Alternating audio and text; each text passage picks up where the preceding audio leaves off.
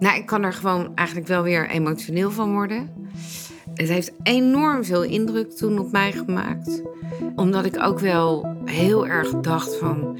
dit gaat niet zomaar over. Dit heeft zoveel impact voor iedereen. En toen heb ik veertien dagen op de bank gezeten in een soort lam geslagen situatie. Want mijn bedrijf, uh, we waren volop bezig om van alles te organiseren. We hadden hele mooie projecten binnengehaald. Um, en, en dan krijg je een soort periode dat, er, dat je aan alternatieven moet denken. Dus andere scenario's. En toen kwam de anderhalve meter. En nou, wat kunnen we dan nog meer? Nou, uiteindelijk zaten we bij scenario G of, of, of M of weet ik veel. En toen zei ik van, nou, dit gaat het niet meer worden. De wereld neemt maatregelen tegen corona. In Nederland de eerste besmetting met het coronavirus. Er is een tweede geval van coronabesmetting in Nederland. Sinds gisteren zijn er opnieuw acht Nederlanders overleden aan de gevolgen van het coronavirus. En dat betekent dat er steeds sneller meer mensen besmet worden en ziek zullen worden. Het totaal staat nu op 1135. COVID-19 can be characterized as a pandemic. Er zeker 6000 besmettingen zijn. Europa geldt als het nieuwe epicentrum. Het virus verspreidt zich razendsnel. Een crisis van ongekende omvang met maatregelen die niet horen bij een land in vredestijd. Afstand houden, binnenblijven. Outbreak management team. Alle scholen per direct je dicht. laptop openen en college volgen op je studentenkamer. En alle sociale contacten zoveel mogelijk vermijden. Het coronavirus kunnen wij niet stoppen. Het eenzaamheidsvirus wel. En dat kan de maatschappij ontwrichten. Overal in Nederland komen nu initiatieven van de grond. Niet dichter dan anderhalve meter. Verwachte toename van het aantal IC-patiënten. We moeten niet allemaal tegelijkertijd besmet Van raken. enorme omvang. Patiënten die daar soms weken tot maanden op wachten. Noodkreet van de Nederlandse Federatie van Specialisten. We will have to learn to live with the virus. Het testproces bestaat uit vier stappen. De ontwikkeling van een vaccin tegen COVID. Via een app waarin een QR-code wordt gescand. Uh, er zijn zelfs scheid aan coronafeestjes. In de Leidse van der Werfpark werd de anderhalve meter regel niet nageleefd. Eén op de vijf jongeren dacht er zelfs over na om een einde te maken. We have to protect each other if we want to protect ourselves. Gebeurt dit echt? Hoe ernstig de situatie is waarin we zitten, dat dit ook niet over een paar weken weer weg is, dat het lang gaat duren. Niet zomaar Iedereen voorbij. Drie jaar geleden stond de wereld op pauze. Op de voetbalvelden werd niet meer gelopen. In de theaters werd niet meer gespeeld. In de restaurants werd niet meer gegeten. De klaslokalen, terreinen en musea waren leeg. Op de pleinen was het oorverdovend stil. Er werden boodschappen gedaan voor de buren, geklapt voor de zorg en halsreikend uitgekeken naar straks als het weer kan. Corona had ons allemaal in de greep. Hoe beleefden wij deze tijd? Stadsgezelschap PS Theater blikt met tien Leidenaren terug op de periode die voor iedereen onverwacht kwam en ons leven compleet veranderde. Mijn naam is Trudy Kwik. Ik ben uh, bijna 61. Jeetje, mina, wat een drama. Ik ben geboren en getogen in Leiden. En na mijn carrière bij DHL, waar ik 20 jaar heb gewerkt, ben ik 21 jaar geleden mijn bedrijf begonnen. Kwik Events en Relatiemarketing. En uh, nou, dat doe ik met veel plezier. Ik weet nog dat wij met ons team op kantoor zaten. Dat was het team van Kwik en van Rollend, Rollend Food Festivals. En we zaten te lunchen en ik ben een positief ingesteld mens. En ik zei daarvan, uh, ik zie het zo somber in. Er gaat echt iets gebeuren. Waarop iedereen tegen mij zei, oh, trui, hou eens op. Dat valt wel mee en uh, je maakt je zo druk. En toen dacht ik, ben ik nou de enige die zo uh, zorgelijk is?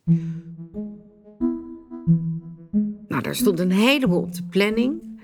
Het leek ook wel of 2019 bij iedereen een soort jeetje, jongens, het gaat zo goed. Wat gaat er gebeuren in 2020?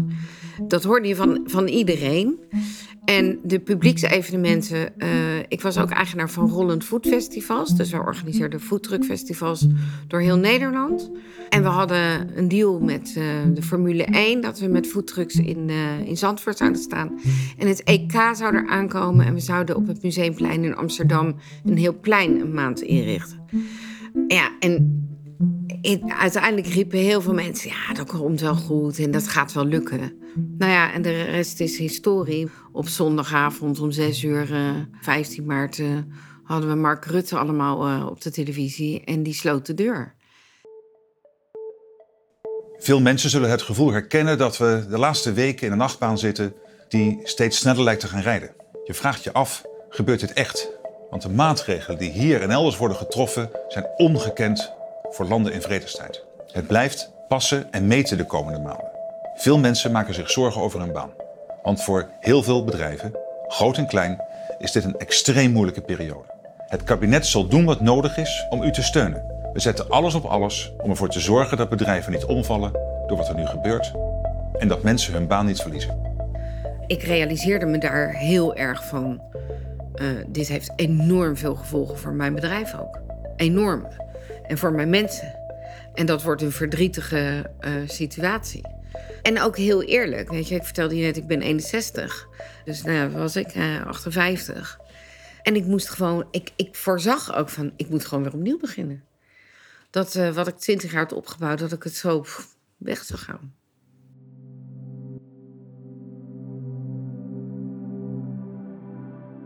En het is inderdaad, dat jaar is het niks meer geworden. En hebben wij dus echt helemaal niks kunnen doen. Er kwam geen rollend van de grond met anderhalve meter. En we hebben één keer een ginfestival gedaan. Een speciale editie in Utrecht in de oude gevangenis. En dat was op die anderhalve meter. We hadden ook dat ze moesten dansen in cirkels. Ja, het was niet te doen.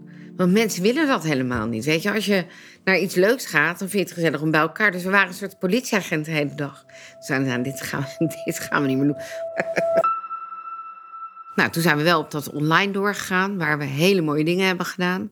En ik ben eh, een magazines gaan maken, eh, online magazines.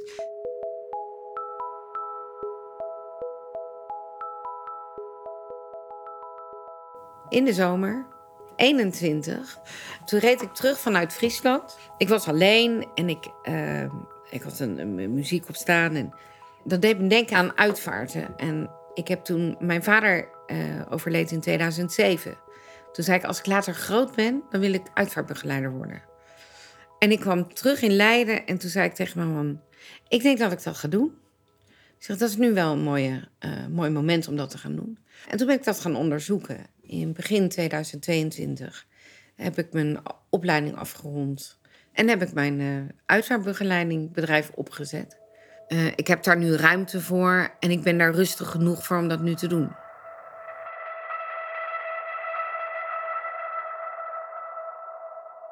Nou, heel veel mensen vragen aan mij: is het niet een heel groot verschil? Je evenementen, je ginfestivals en uh, uitvaarten.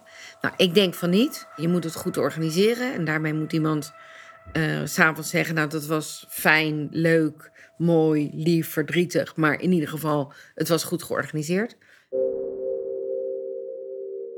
Dus dat is eigenlijk ook door corona gekomen dat ik dat ook ben gaan doen. Ondanks het verdriet en de zorgen en de zorgen om mijn bedrijf en de zorgen om mijn mensen. Uh, maar ik heb er ook weer veel voor teruggekregen. Voor mij is het niet voorbij. Nee.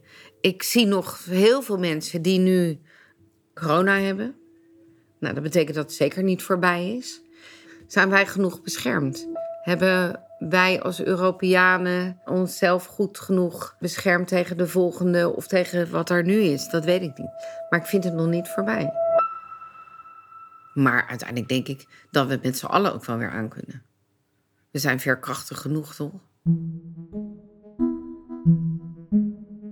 Ik zei gisteravond tegen iemand, ja, dat neemt niemand mijn dank af, maar ze moeten er wel om lachen. Uh, het is weer zo druk en zo hectisch bij iedereen. Zullen we gewoon een maandelijkse of wekelijkse maandagavond lockdown doen? Dat we allemaal verplicht thuis moeten blijven. Lekker op de bank. Je mag bij niemand op bezoek en dan een beetje genieten.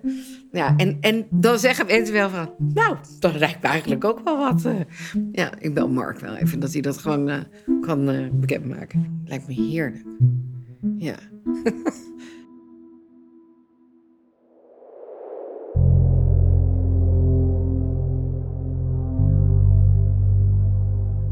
Wanneer de coronapandemie een steeds stillere echo wordt en de wereld weer sneller draait dan voorheen, lijken we soms te vergeten wat er achter ons ligt. Een periode van onzekerheid, verlies en spanning, maar ook een tijd van verbroedering, vertraging en hoop. Bovenal waren het drie jaren die levens veranderden. Soms groots en rigoureus, soms subtiel en bijna onopgemerkt. En niet voor iedereen is het zomaar voorbij. Sommigen hebben nog elke dag te maken met de gevolgen van deze periode. Wat hebben we nodig om diegenen die achterop zijn geraakt te helpen?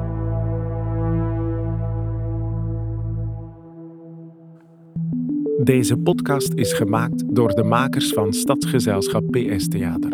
Thijs Huis, Julia Smits en Pepijn Smit. In samenwerking met de gemeente Leiden. De muziek en mixage is in handen van Ralf Gerritsen.